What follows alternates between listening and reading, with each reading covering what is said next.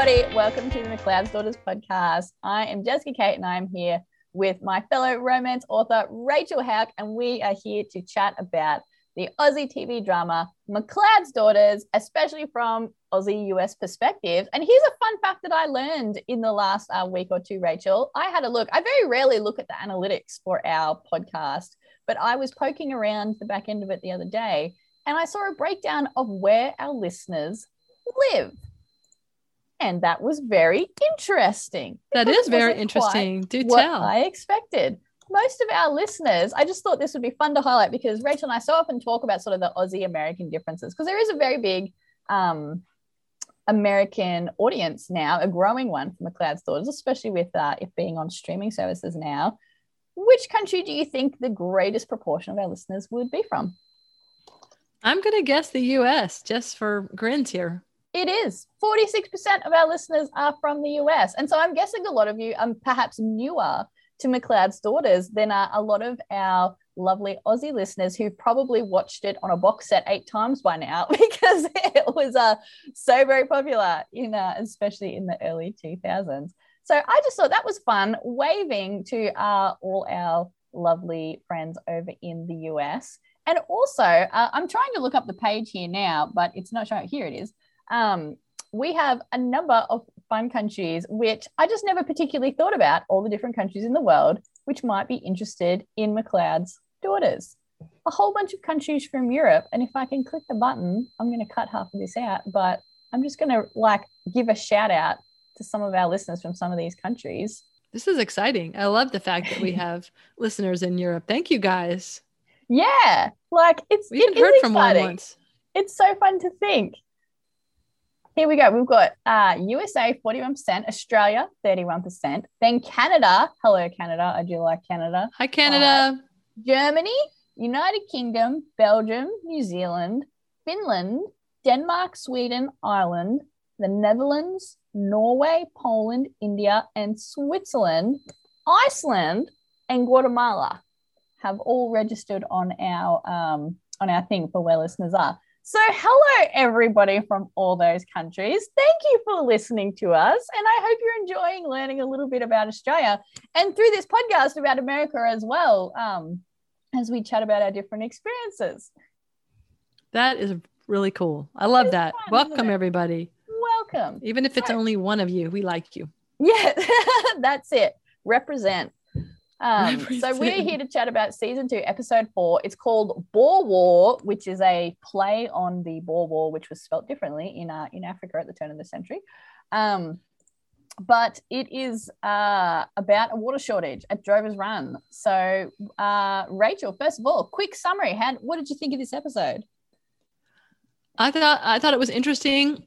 My first impression was they really started delving more into some character traits and some character issues. Mm-hmm. It just felt like this episode took the whole story and the whole world of McLeod's daughters into a deeper place. Mm-hmm. I was a big fan because it was a big Nick episode, as in he was one of the main. Usually, Nick is one of the sub. Okay, Like, I'm all about the story and characterization. Jessica's all about I'm the hot guy. Nick. I get you. That's why I'm, I'm just- showing up. I love it. Ah, Yeah, this um, was a lot of Nick and this was a lot of Nick in the show. Sure, it was, and A a, lot lot of of, yeah, and a lot of Harry. Why are you such a jerk? But we'll get we'll get to that. We'll it's get to fun that. to Stay hate tuned. Harry though. It's fun to hate him. Um, and also it was it was a fun episode for. I mean, it had a sort of had significant moments in Nick's relationships with his brother, with Claire, and with Tess, and they were all well motivated. Like I understood why it was. I felt like I got to know Nick better. It was just it was really fun. So let's jump into it. Um, we start off. The girls are trying to fix the bore. They're short on water. Um, they do fix it. Water sprays everywhere. We had a lot of I what I wrote here random slow mo. Remember early in this show, there's a lot of really random slow mo, and it came back. Yeah, I thought it was kind of weird that they have a water shortage and then they're playing around in the water. But yeah, I think whenever they're so spraying water, you just got to sh- shower somebody with it. So they just little cliche, but it looked really fun at the same time. So I was fun. down with it. Also, Nick, meanwhile, is off uh, turning on. He's got a big pivot irrigator watering his new barley crop. And my first note here was uh, in the previously on, we saw a flashback to the episode where Harry gets pinned under the tractor, and he says at first that he's going to give Killarney to both um, in in his will to both Nick and Alex, and then he goes back on his word and he says it's just going to be Alex. It wouldn't work. Nick gets nothing. And in that scene, we see Nick's season one hair, which was a lot longer and, in my opinion, far less attractive than his season two hair, which is much shorter. And I don't know, I just like it a lot better. I feel like he's really like a... sharpened up. Interesting. I can't re- I can't really remember, but I don't remember. It was really fluffy in season one. yeah, I think you're right. You're right. Mm. I remember thinking, what's different about his hair? So mm. good call. Good call. And I liked the contrast here between um, they have a big, very flash pivot irrigator and uh, the girls have a broken windmill and water tank and bore. Like you can just see the difference in the amount of money that is behind Killarney and that is behind. Well, it's I shouldn't say Killarney. This is Nick's property, and throughout the episode, they said the name of it a ton of times, and I could never quite catch what the name of it actually was. I need to look that up, so I'll know it for a future episode. But anyway, I will let you know in a I will let you know the next time they say it because, as you guys know, I watched the show while we're talking about it to make mm. sure we don't miss any fun details. And yes, I have on the captions because sometimes I don't understand some of the Australian words. I read them and I go, "Oh, is that how you say that in Australian?" So it's very interesting for me. um, back at home, the girls are now drawing straws in order they don't get to shower. They can only have a bath and they all have to use the same bath water. So they have to draw straws to see who gets it first, which boy things are bad if that's what you're doing. I have lived through some pretty serious droughts in Australia. We've had times of shorter showers, but we have never had so little water on the farm that you couldn't have a shower personally. Now, other people may not have had that experience, but anyway, that was me. Uh, then they try and run the bath and it's brown water um, so something's gone wrong, and they're going to Nick's housewarming party. Nick has officially moved into his new place, and so they're going to go dress up. And so Claire's just not going to dress up; she's going to check the bore on the way. And we see for the first time when they're checking the bore, Tess jump at a uh, what she thinks is a snake, and it's actually a stick, which is going to be a running theme throughout this episode. Um, what was your reaction when she jumped and saying. screamed snake, Rachel? Oh, that, that was weird. but it's a joke throughout the rest of the show. So uh, it was a little odd. Mm-hmm. But I would have done the same thing. I, but you would think say, at the same time the test would know the difference this between is, a snake uh, and a stick. Sometimes you just see a flash of brown out of the corner of your eye, and it's just the right sort of shape, and your instinct. I actually found that reaction quite realistic because there are blooming snakes everywhere out there, and you do just see a bit out of the corner of your eye and you're like, holy crap. And then you realize it's a stick. But um, once I had to walk to work without my, I like, for some reason I couldn't wear my contact lenses and I didn't have my glasses either. And so I had to walk to work without any of it. And I saw a stick and I was like, is that a snake? And then I'm like, oh, it's a stick. but, um, so the girls are on their way to the party. Uh, both my boyfriend and I commented on they're driving a nice black Mercedes. And we were like, who owns the Merc? I haven't seen that car earlier in this show. Anytime Rob has to watch this with me, he's because I have to say McLeod's isn't his favorite of favorite shows, but um, but he always says his favorite thing is the cars. He loves the cars in this show, and so he noticed that straight away. Um, I did too. Noticed? I was yeah. wondering where that came from. It's like yeah. a big old. Is it it's like car? you guys from the '80s. It's a big old sedan. Yeah, Mer- Mercedes. Yeah, um, and that's where they drive past Nick's crop and they realize that the crop is sucking up all the water. And so there's going to be a big crop versus cattle fight throughout the episode. Um, we go to Nick's new place. He's having a big fancy housewarming. Everybody's dressed right up. It looked like a really fun party, actually. And Brick and Becky are sitting together on the couch. And I thought they had a little bit of a weird vibe. Like Brick was sort of trying to talk to Becky, and I felt like maybe she wasn't being super encouraging. What what did you think of that moment, Rachel? Did I just misread that?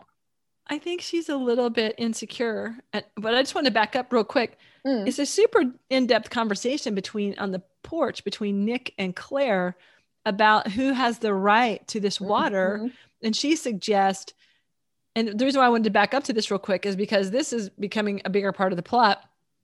She suggests he waters at night and she can water by day because she's got cattle. And he's like, Well, I can't I got to water my barley when the barley needs it. And she's like, well, I got to water my cow, my Mhm. cattle, my cows, my cattle. And so this is kind of, they agree to go to a, a mediator. Yes, they do. And actually, So- I like there was a series of conversations. They sort of they started talking about it and they were being very reasonable. They're both friends. Um, and then they started both kind of saying, Well, you know, I can't lose my crop. And she was like, Well, I can't lose my cows. They started to fight.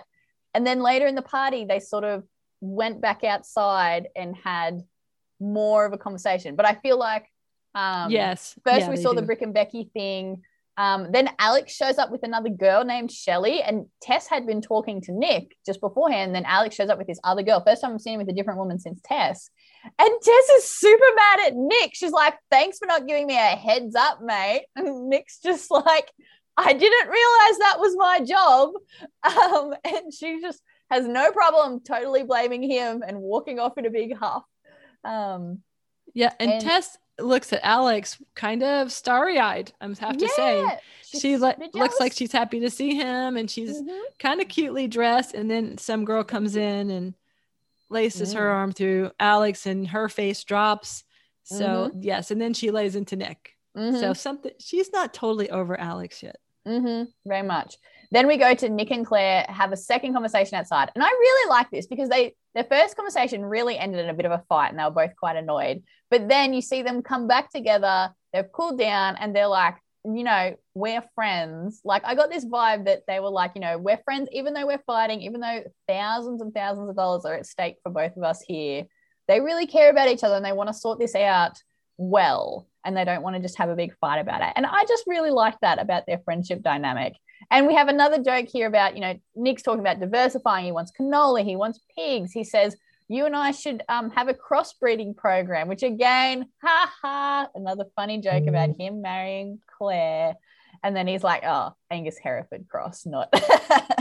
'Cause she Right, gives him a funny look. Um, and so they they agree to agree to whatever the licensing mediator says. Now, throughout this entire, this is a major plot point of the episode. Like, this is what the whole episode's about. This water fight. I don't think this is how water works. now, I haven't. We only watched this last night, and like we said, it's seven in the morning on Sunday, so I haven't had a chance to ring my dad and clarify. Um, because I've grown up on farms with boars, with spear points, um, a lot of dry land stuff around us. And, you know, Claire says at different point in the episode, oh, Nick and I use both use the same water basin. So when he's pumping, I can't pump. I don't think that with one person in a farm pumping, the other farm would immediately not have water. I just don't, I'm, I yeah, that sounds to me on it. like this is, I'm sure this isn't how underground water works. Well, that's what I was thinking because if that's the case, you're basically talking about pumping from the same well. But they're, they're not talking about But a well. not. They are yeah. they are in the tapping it in ground. Yeah, they, that's right. So it, I know it's a drought. I know it's summer. I know it's hot. I know Mm. all of that. But I'm thinking It doesn't work that if way. she, if she no, if her if her part was dried up, she wouldn't get any water. yeah, and no one would have he would water be- for Right. a gajillion for like a like a lot of farms. would Right. There you go. Yeah. Yeah. Yeah, yeah, there's So it doesn't dry up. It doesn't dry up in spots. It, it just Yeah. goes down equally, right? One tiny aquifer that only feeds those two farms. That just doesn't seem right. I could be wrong. I could be wrong. I should clarify with Dad later. I'll, I'll have to ask him next time I see him and clarify Next in a future episode, episode. But I we don't will teach you about aquifer. Yeah I, I don't think this is how it worked. Um and also i i don't know that the person drives from adelaide to drovers run to interview claire and nick and say okay like they've already got she keeps saying have you pumped more than your allocation? And they're like no. Well like they've got allocation that's the rules. Like what mediating between two farmers? Um so this is the last time i'm going to whinge about i like i found the basic premise of this water problem. I didn't find it totally believable, but I'm just going to say that, put a pin in it. Okay, I won't whinge about it again in the episode because it was, it made for a good episode. And, you know, Made for a great license. episode. Yeah, it did. Great tension. Yeah. And you know what I say sometimes when people write me and go, Is this plausible, Rachel, this storyline? Or I get something wrong in a story, Mhm. even though I do tons of research, but you know, there's lots of little details that you can get wrong. And Mhm. my answer at the end of the day is, Well, in my fictional world, this is yeah. how it works. That's how it works. Yep. Exactly. End of story. like my approach to like Aussie US visas, because I'm always writing Aussie US characters and romances and stuff. Yep. In my world, visas are a lot easier to get than they are in reality. Ain't that the truth? um, so um, they uh, we also see at this party so before we've jumped ahead to talking about when the mediator comes out and talks about the bore stuff but we're still at the party here. Nick plays the piano with tess and sings this song. And i thought that was just like a, we saw nick's fun side and him and tess are having a great time. I just thought that was cute. Then we see all the girls are sleeping on the floor. Everyone slept over at nick's place. They've all got um, beds set up on the floor there's a weird tangent where they're talking about European women not shaving their arms. And then it all comes back around to Tess asking everyone, does anyone know who Shelly is? Who is this woman that Alex has brought? So we can see how much it is bothering her. Um, and then they're making a joke that um, she goes to go to the toilet and they're like, watch out for snakes. They're going to be there for the water. And so then Tess leaves and refuses. She's like, I'm not, she's like, besides, I'm not going to the loo anymore because what if there's a snake there? But also, she grabs up her bed off the floor and is like, they're like, where are you going? She's like, I'm not sleeping on the floor after that. Which my question is, where did she then go? She was in the middle of the night at Nick's. Did she go sleep in the car? Did she go sleep on the dining table? Which, by the way, is what my brother is currently doing. If you aren't aware that there is a massive mouse plague happening currently in areas of rural Australia, there is a horrendous mouse plague that has eaten half the weight of my dad's own hay. And my brother is currently working in Dubbo sleeping on a dining table because there are so many mice getting into everything when they sleep. The other day, they tried to catch in a box the amount of mice in their living room. They got 50 in a box just chasing them around the room. that What is the the, level of plague that has happened because it was drought and then it rained and the mouse population just explodes. And hopefully, winter will kill them soon. But like, there is bad stuff happening out there. It's nasty. Oh, poor, poor mice, but poor people. Um, Yeah. I, I just want to say, I think it's strange. I know that rural, you have to drive to go to someone's house, but they kind of do this on a regular basis. So it's 2002. Why are you sleeping over at someone's house? I wanted to too. I'm like, obviously party. they've all been drinking at the party. It's nice. Okay, Maybe? we're all being Okay, responsible. right. We're not we're not Maybe driving after we've been drinking. That's good. But then I also thought uh, they live next door. They could drive. They could stay on the properties and just go through their adjoining gates. They wouldn't even have to go on the road. And also, it's the country. They're two hours from town. They would just drive on the road. Like they wouldn't probably care that much. As long as someone was somewhat sober, and everybody looked pretty sober at the end of the party. They but, look um, sober at the end of the party. Yeah, And I it's not say- that far oh, away. It's not that far away. So that was strange to me. I was like, where are they? Why are they camping out? Mm. Also, there's some is fun funny to do that sometimes. My friends and I have done right that. there is there is there that i will concede to that. Guys i'm 60 so sometimes i'm where's my bed? This is me now. What? I have to go out tonight? What? And i've been home all day working but i'm too what? I have to go out? I'm too tired. Anyway um the look on brick's face is so cute when nick is playing the keyboard. He, he i just Oh, I love the didn't guy. I love the actor. Oh he's so cute. And then claire is looking listening to the song and you know she got her arm over the back of the couch.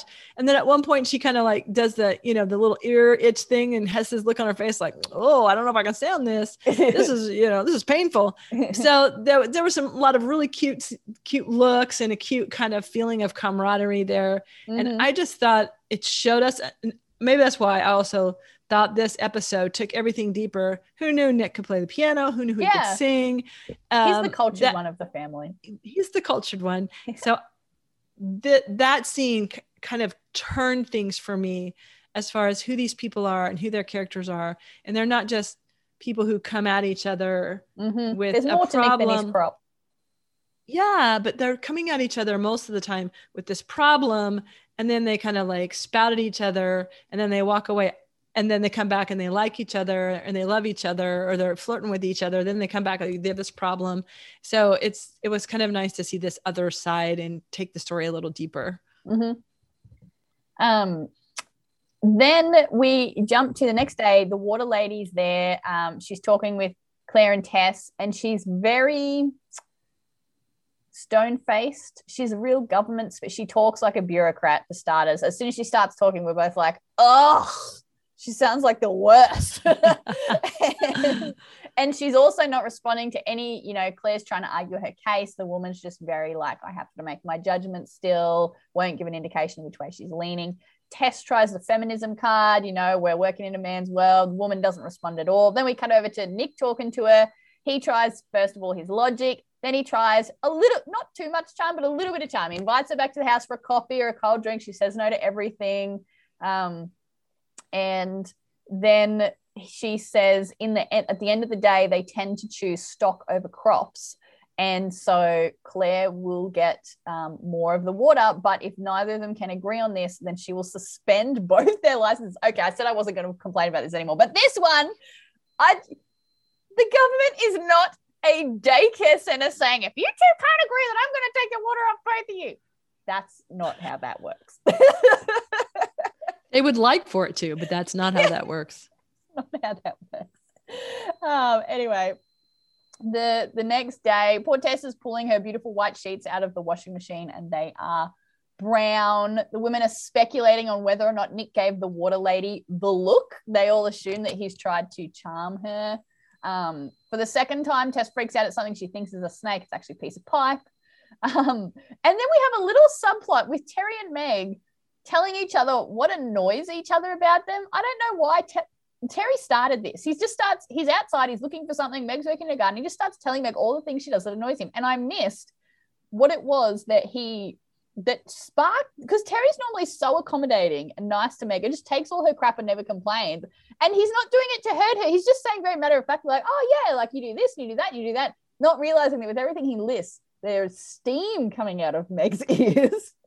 Yeah, you don't approach Meg that way. No. So let me look here. He he says, "Hey, good looking." She responds. They have a little kissy poo, and then she's in her garden. And then he's, I don't know why he's there. We don't know what he's doing. He's like looking for a bottle out of the bin or. I says, Do you want something? I'm looking for a mint sauce bottle. I finished it the other night. Uh, oh, he, oh, I know. So he goes over to that kind of stone wall, brick wall, mm-hmm and I think he finds her scissors where she cuts her cigarette in half. Oh. And that's what starts this conversation. Yeah. And so anyway, this is trouble. oh, he also is looking for the bottle and he says that slurping sound you make. And that's that begins it too. mm-hmm. He's just being overly chatty. He's feeling close and he feels like he can be honest. Yeah, he doesn't realize that he's ticking her off. Not so much. Yeah. Meanwhile, Brick comes over to Drover's Run to give Becky had been wearing like this sort of neck hanky or bandana or something at the party, and she left it there. And so Brick comes to give it back to her, which is very sweet. And she kind of gives him a hard time. She's like, "Oh, you had to drive all the way over here just to urgently bring me my hanky thing." And I'm like, Becky, say thank you to the nice boy who just drove over here to bring you your thing and is always so nice to you. And then Brick, obviously, Brick is a smart boy. He's like, oh, the hanky thing hasn't worked. But what does every woman at Drovers Run desperately want right now? He happens to mention, Becky, did you know that Killarney has a swimming pool and that Mr. Ryan is away every night this week? And you see the light going in Becky's eye. Bing. Yes. I was like, Brick, you are a smart boy. he wants to see her in a bathing suit. He does. He does. Um, and meanwhile, Meg is stewing over the whole issue with Terry. Nick comes. Oh well, hold over. on here, real quick, Jessica. Mm-hmm. Uh, there is an actual snake oh, here in this scene. Right. Um, Jodi sees a snake. she jumps down it. off the truck and she's going out with a shovel, like boom, boom, boom. They don't show that part, thank goodness. They did show us it was a snake. Mm-hmm. And then Becky's standing there, kind of like, "Are you done yet?" So put a pin in it. We'll see the snake later. Yeah, and they put the snake's body in the back of the ute, and they're going to do something yes. with it, which is a practical joke that has happened on my family farm a number of times. Oh my god! it's goodness! Very bad, but it's also very funny. that would give me a heart attack. I can't stand snakes. Spiders, no problem. Even mice, uh, ew, squirrely snakes, mm, nope. One time they like killed, like obviously the heads snake's head was all smashed, but they curled it up next to the bike with its head tucked around the corner of the tire so you couldn't see it. And they put a shovel like against the post so that you would see the snake and go, holy crap, grab for the shovel. But they wired the shovel to the post. So you'd grab the shovel, but then it would like snap oh, back against the post. No. and you'd be trying to wrestle it off. I'd just um, be running. Yeah. I babysat people- for Mm. I said I babysat for a man one time who collected snakes and not just any snakes, rattlesnakes, venomous snakes. He had them in a, a room kind of off this carport. So I go over to babysit one night and he said, Oh, I, I had to dispose of a rattlesnake. And I, I think he told me, he, did he tell me that? He told me that's how he killed them. Yeah, how he killed them was he put them in the freezer. Well, I go over to babysit Mm. one night. He did not tell me that he had to dispose of a rattlesnake. I open the freezer, get the little kid a popsicle, and I see this big fat coil in there, and I'm like, slam. Ah! And then later I said, Did you kill Oh, a yeah. rattlesnake in the freezer? Oh, yeah, I forgot to tell you. what if it hadn't been dead yet? What if like a chili rattlesnake jumped out at you? Well, I, it had, he didn't put it there right before he left.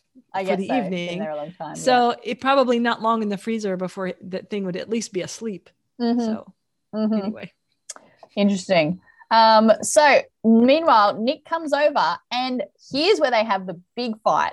Uh, Claire says that he flirted with the um, with the chick, which, license puts him. Yep. which he did a tiny bit, but it kind of puts him off side. And he also accurately calls that they probably played the feminism card, which Tess did. Um, and then Claire plays her trump card, which is she, if without this, she will go broke. Nick has his father's backing. It will not ruin him if he loses his barley crop. It will ruin her if she loses her cattle.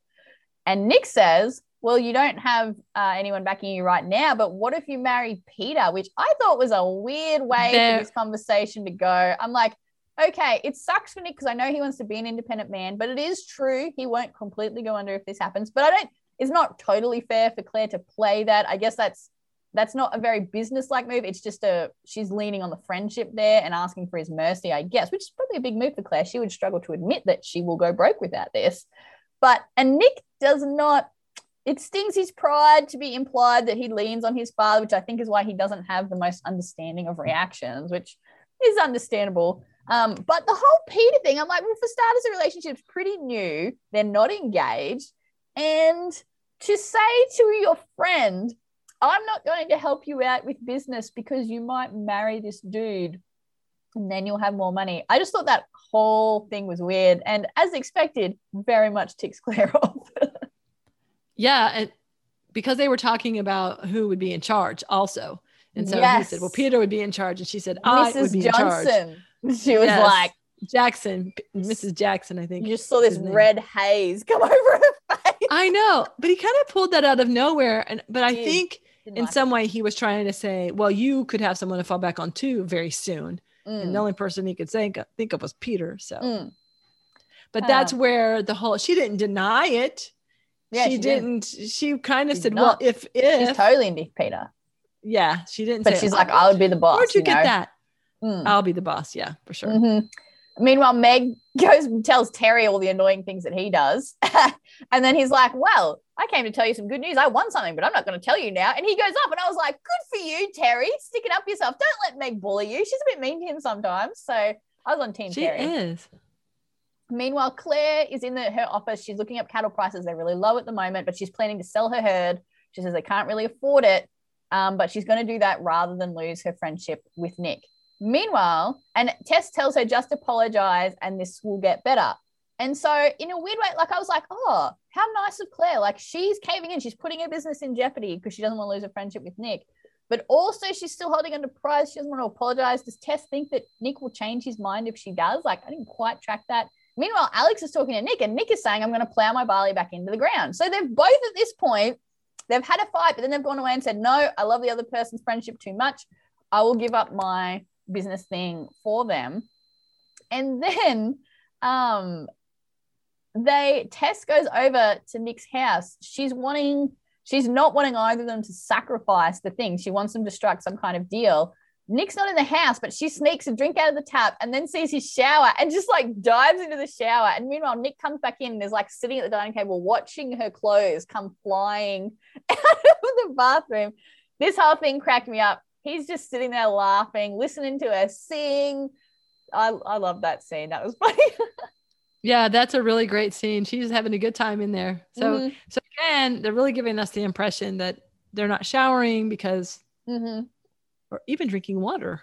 Yes. there's a lot. the way she was at it, you thought she'd just walked across the Sahara, like, oh, I need water. Mhm. So, but yeah, Nick comes in. th- there's like a series of scenes I really liked here. Alex is now sitting in Claire's office with her. Now, I have to say, I have missed Claire and Alex lately.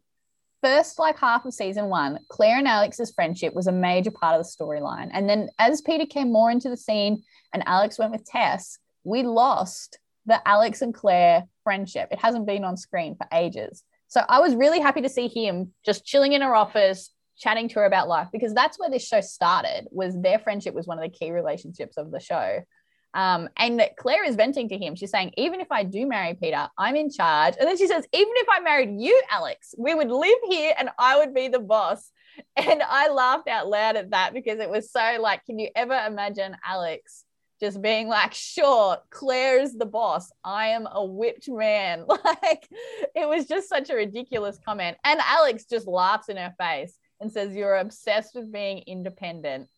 And then Because- Peter rings. Mm, Well, then she says, because if a woman asks a bloke to help her, then they'll say the bloke helped her, that he yes, did it. yes, So but she, she, didn't has, do it on her own. she own. can't do it on her own, which I understand where Claire's coming from. That is what people are going to say about her. Also yes especially in this male dominated world of ranching. But i will say anyone if there's only two people to ask for help male or female so she has she can't do it on her own. She has the women are helping her Yeah. you know so big deal. It's going to mean you're going to Um, avoid 50% of the world's population. that's exactly right especially if they have what you need. I'm sorry you're a man i don't want anyone to say that you helped me but i really need what you have. So um there's a thread here between Nick and Claire, which I think kind of joins their stories together in this particular episode, and that is they both want to be independent, They and neither one, and both are being accused. Mhm. Uh, Yeah, so so Alex accused Claire of not asking for help, and then we're going to come up on Harry accusing Nick of not asking for help. So there's a kind of this common bond, and they solve it in a really cool and unique way. Mm. Um, I also like the second half of the conversation between Alex and Claire here. Peter then rings and Claire picks up the phone and Alex like does a big roll of the eyes. He's kind of annoyed. He is not a fan of Peter, which I like. I'm intrigued by. Is he a bit jealous of Peter? Does he think Peter's an idiot? Is he seeing what Claire is missing? That Peter is not fully committed to this the way that she is. Um, I'm. Well, he does say- there.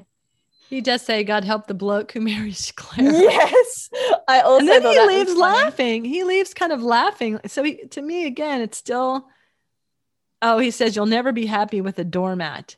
So what he's Mm. saying is the man you marry can't basically let you run everything because he'll be a doormat and you would never like that. and she wouldn't So- like that. and And, I wouldn't. liked that he makes that point. I think it's another tick in the column for Alex and Claire, although only a subtle one. It's not a big one, um, because Alex is not a doormat. But also, I like he says you wouldn't be happy without a doormat, and she covers the phone up and says, "How do you know what makes me happy?" And he goes, "I just do." And he walks out, and she's grinning, and then she goes, and back to being a she's grinning I from ear to liked ear. that. Yeah, Yes. I Alex and Claire are back. At least their friendship, and it's very cute. I think really I have friendships with guys like this. Well, I used to. Um, I don't have flirty ones anymore because I've been married for almost 30 years. Um, but I have guy friends where we tease each other in an appropriate way. Mhm. But when I was younger and not married and not committed, I had guy friends who were like that with me Mhm. to tease me all the time. But there was kind of no spark between us, no romance between us. We, they wouldn't be somebody that I would could see myself with. I'm sure they couldn't see themselves with me. So I, that's how I see Claire and Alex. Mhm. They have that flirty brother sister vibe, but it, they can't. Maybe there's a little spark, but they just can't get to the next level. So Mhm. Meanwhile, back over to uh, the the showering at Nick's place, Tess comes out wrapped in a towel and tries to defend herself, and then says, "This whole fighting thing is ridiculous. Stop letting your pride get in the way. You bought the farm to get back at Harry." Mm. well, that's because Nick turned the water in the Oh, that's kitchen, right. and she screams. So she she either lost all the hot or all the cold. I don't know which. Yeah. Then she comes running out in a towel. Very convenient. This is our third towel scene, I believe, with Tess. Yes. Um, and she says, oh, I know you bought the farm just to get back at Harry. And Nick's like, How did you know that? Um, and it comes out that Claire has told her, and he's rather annoyed. And now this is normally a Claire move that being annoyed at telling people about your business. But she's like, I talk to my sister. If you talk to your brother, you know, have you told Alex? And he's like, no. And Boom. so, you know, the Ryan family has a huge communication problem, even between the brothers who tend to be the ones on each other's side more than the parents, but they also have their major issues. And um, and he just shuts down and he's like, nah, it's my business. And he's obviously a bit cranky. So she goes, gets her clothes and exits. Um, but I did like her just, just- telling him straight, this is ridiculous. And and the, her like self her like righteous defense of why her taking the shower was okay. That was just funny. I just got to say though, this is the weirdest scene, and here's why. Hmm. A beautiful, sexy woman is standing in front of you, Nick, in a towel, and you're sitting at the table, and you have said in the past, "Stay." and here you are arguing about what Claire told her and Mhm. her, your pride. And this is the weirdest conversation to have standing there in a towel. Why are you having it? Get dressed and then have the conversation. It and he also didn't like, look that distracted. Like he managed to get annoyed. And when he gets annoyed, he just looks down at the table. I'm like, dude, she's still standing there in a towel. Okay. Like, yes. Like, so, at, okay, can you imagine with your boyfriend just like, hey, you, he comes in the kitchen, you come out in your towel, and then he's like, "Oh, hey, what's for dinner?" And you have a huge dinner argument or conversation while you're in the towel. I'm thinking, not, it's not going to happen. It's not, other things are on people's mind at that point. But I'm thinking, at least he could have said, "I can't have any conversation with you in that towel." Like, at least acknowledge that she's naked under there or something. I don't know. and just show Um, the, the fact that he's distracted by her. Like I was felt, oh, Yes, he's a little bit too immune to her Or a- feminine wiles. It- or she's a or she's a little embarrassed or uncomfortable um standing there in a towel right and Have you ever know. seen the TV show Chuck? Like the first time he sees Sarah, he's talking on the phone at the, the nerd herd station in the shop, and she walks in the door and he drops the phone. That was what I wanted. I wanted Nick to drop the Yes. phone. yeah nick should have dropped the phone and she should have to me run turned around. I'm not being a prude. I'm just being i'm thinking what is it a would have natural increased the reaction? tension between them. yeah. Maybe you would have had a moment. Mm.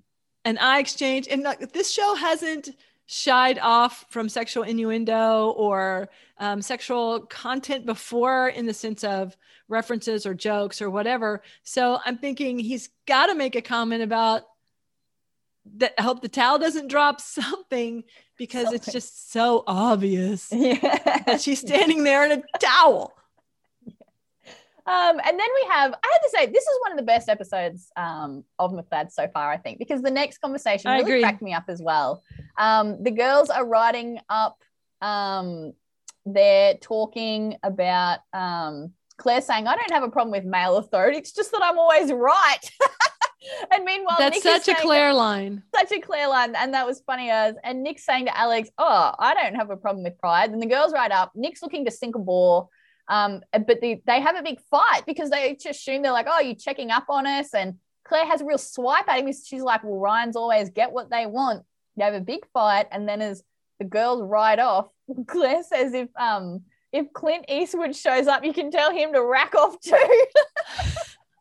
i thought that was a great oh, reference Oh, it uh, cracks me up. Like I'm gonna have to look up who was the writer on this episode because I it- this is one of the best. This is one of the best written episodes. Like the amount of funny lines, scenes with great romantic tension, great scenes with the friendships. I need to. I should start paying attention to like. I don't know. Sometimes with American TV episodes, the name on the episode isn't actually really the person who worked on it the most. It's just the way it works. I don't know if that's the case with Australian. Next time we talk to Posey, you're gonna have to ask her like how it all worked and that stuff. But I feel like Ooh, kudos to back whoever that did up. this one. what does that um, mean the the person's name on the screen isn't the one who worked on it Yeah, so often like when you have a writer's room with American TV, like each depends on how many people in the room and how many episodes per season, but they'll tend to get at least credit on one episode per season. Mm. But they often like so many people in the group are contributing, or maybe they wrote the first draft, but then someone took it and they changed it all. Um, it doesn't always work out that the one that they worked on the most is the one that their name's on. Um, you can tell Oh, I, was, I listen to a lot of podcasts with TV writers, and I've heard them say that a couple times. Sometimes it is, but sometimes it's not. Um, Interesting. All right. yeah, but uh, Australian TV writing is different, so I'm not sure. Um, Meanwhile, uh, Jodi, Becky, and Meg are all in the kitchen. Meg is still obsessing. They all notice instantly that Tess has showered, and they're all so mad. And the and the girls look at each other and they they're like, aha, where our practical joke is now justified. And so Tess goes to go to the loo, freaks out because she sees a snake there, and then sort of calmly walks out of the room. And then you go back to the others downstairs and you hear a gunshot. And I'm like, what? She shot the snake inside the house. You do not. I know some people shoot snakes. Personally, I think it's not. You have to be a pretty good shot to hit a snake. They're very skinny. The shovel seems to be. You got to get closer, so that's dangerous. I should say again, it is actually illegal to kill snakes, and you're definitely not. People usually get bit when they're trying to kill them with shovels because they don't know how to do it well. They're not good at it. Um, but you don't shoot in the house, like you lunatic. She's crazy. Um, and they all run upstairs and like the girls are like, it was already dead. And then Claire looks at them she's like, How did you guys know it was already dead? Yeah, so I thought that was great. Great. yeah. They're all having to clean it up. They've she shot out a heap of the porcelain of the sink. Um, they have to clean it all up and then you and they're all kind of sulking about it and then you see becky kind of looks up and you see this idea light up in her eyes and then it cuts to becky and brick are sitting with their feet in the pool at killarney and becky's trying to convince brick to swim But we know he's called brick because he sinks like a brick he can't swim um, and he says no no someone's going to keep watch for harry you know i don't know when he's coming back but then brick asks her to go to this ball that's coming up with him which was that was so sweet cute. And Very then she cute. goes for a little swim. And I mean, Brick, guess what he wants? He gets to see Becky swimming in the pool. And we're like, finally, he deserves this. He's been so nice.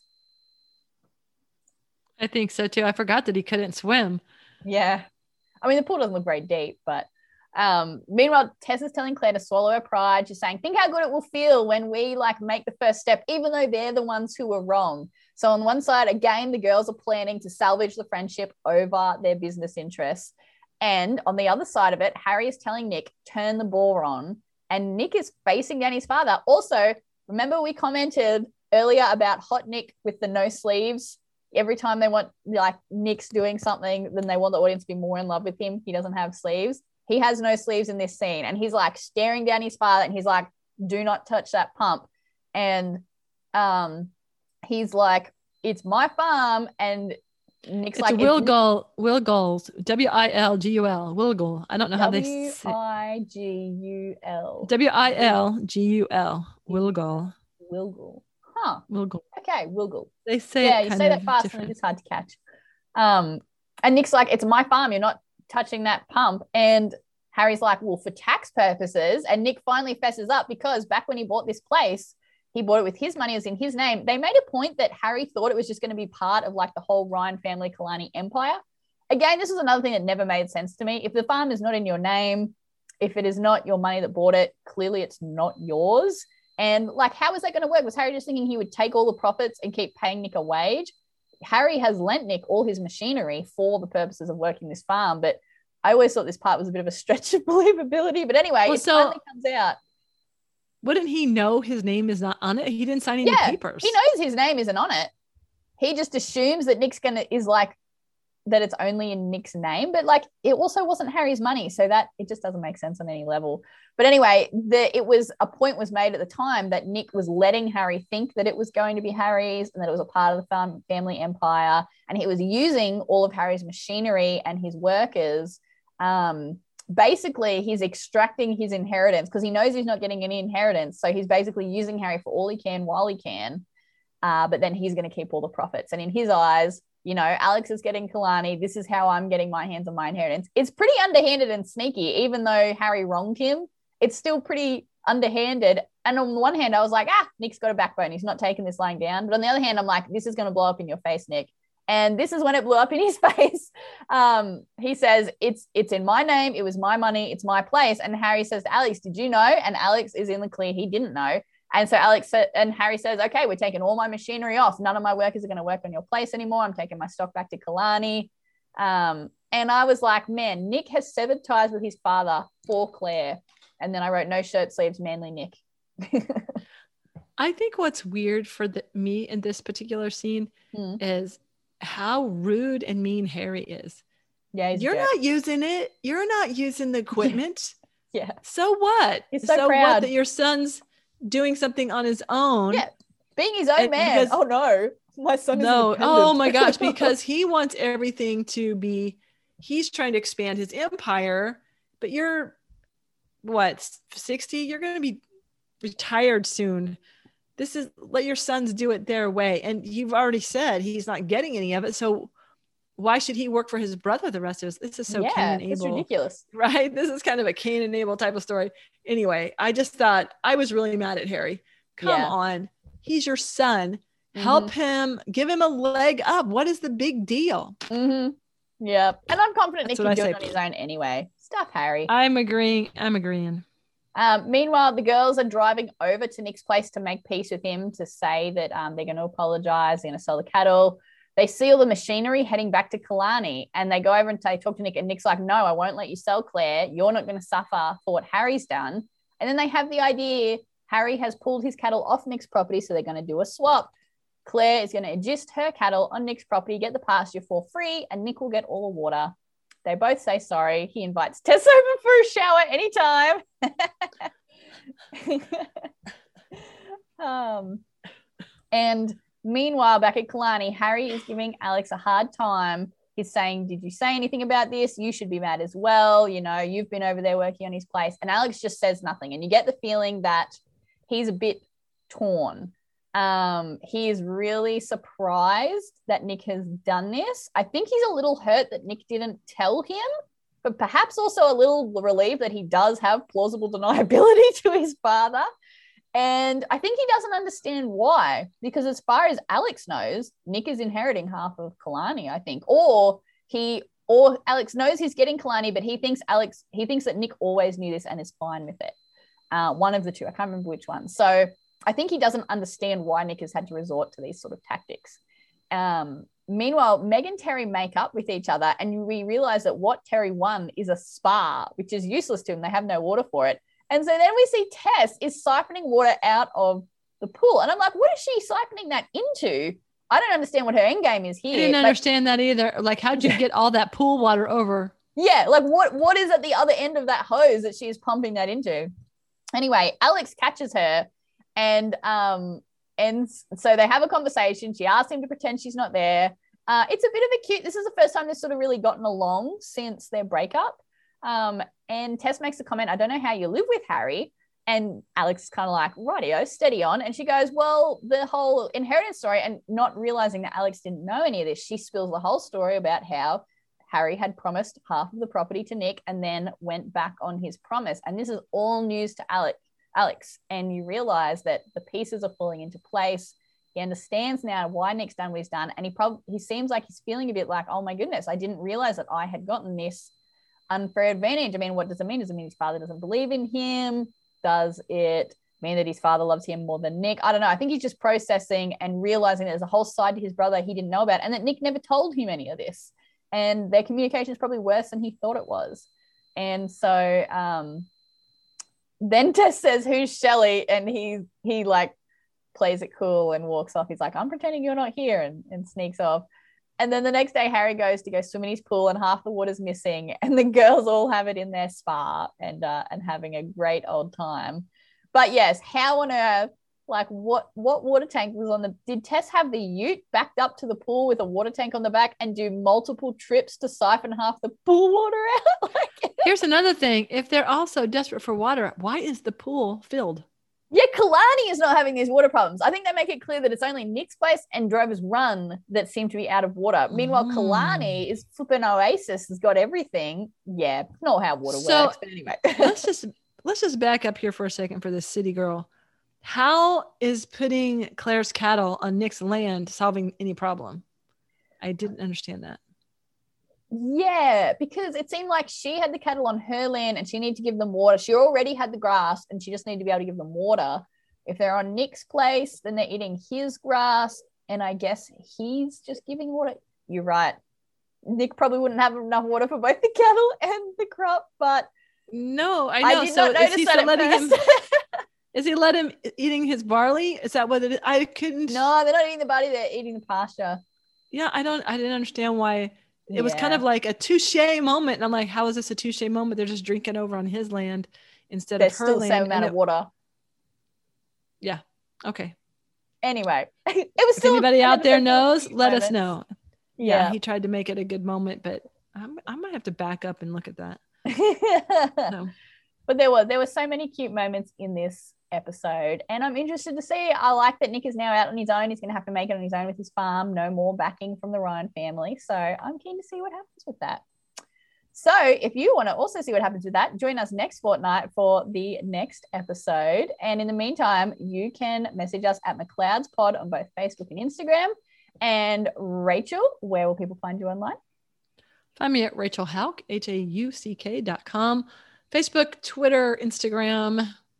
Also, if you are on Clubhouse, join me there. Ooh, Um, nice Rachel Hauck, Rachel Hauck on Clubhouse, and um, join me and Kristy Cambron on Authorland Clubhouse. So check that out. We haven't started doing anything yet, so we're waiting until the summer. But yeah, check me out.